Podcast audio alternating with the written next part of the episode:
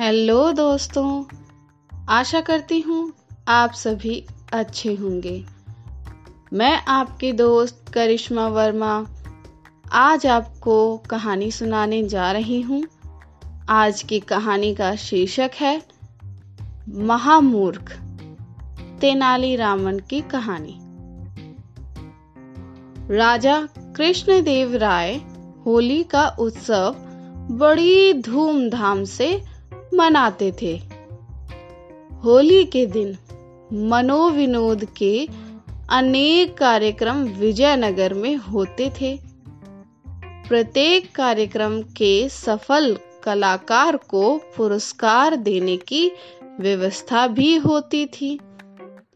सबसे बड़ा तथा सबसे मूल्यवान पुरस्कार महामूर्ख की उपाधि पाने वाले को दिया जाता था। तेनालीराम को हर साल सर्वश्रेष्ठ हास्य कलाकार का पुरस्कार तो मिलता ही था। अपनी चतुराई और बुद्धिमानी के बल पर प्रतिवर्ष महामूर्ख भी वही चुना जाता था। इस तरह तेनालीराम हर वर्ष दो दो पुरस्कार अकेले हड़प लेता था। इसी कारण अन्य दरबारियों को प्रतिवर्ष ईर्ष्या की आग में झुलसना पड़ता था। इस साल अन्य दरबारियों ने फैसला कर लिया कि इस बार होली के उत्सव पर तेनालीराम का पत्ता ही साफ़ कर दिया जाए। उसके लिए उन्होंने एक तरकीब भी खोज ली थी।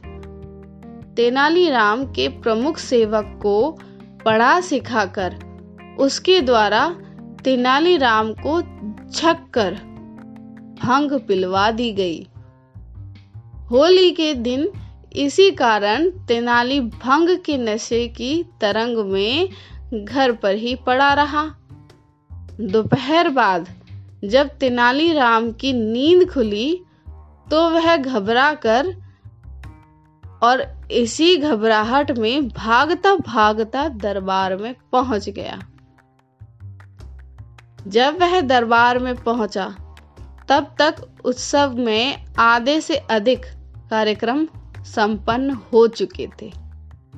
राजा कृष्णदेव राय उसे देखते ही डपट कर बोले, अरे मूर्ख, तेनालीराम आज के दिन भी भंग छान कर सो गए।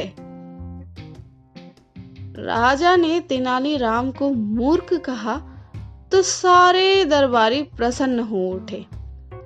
उन्होंने भी राजा की हाँ में हाँ मिलाई और बोले, आपने बिल्कुल सत्य ही कहा महाराज तेनालीराम मूर्ख ही नहीं, बल्कि महामूर्ख हैं। जब तेनालीराम ने सब लोगों के मुँह से यह सुना तो मुस्कुराता हुआ महाराज से बोला, धन्यवाद महाराज, आपने अपने श्री मुख से मुझे महामूर्ख घोषित करके आज के दिन का सबसे बड़ा पुरस्कार तो मेरे लिए सुरक्षित कर ही दिया। तेनालीराम के मुख से यह सुनते ही दरबारियों को अपनी भूल का पता चल गया।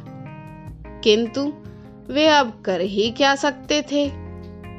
क्योंकि वे स्वयं ही अपने मुख से तेनालीराम को महामूर्ख बता चुके थे। होली के अवसर पर महामूर्ख का पुरस्कार तेनालीराम हर साल की तरह फिर झपट ले गया। धन्यवाद दोस्तों।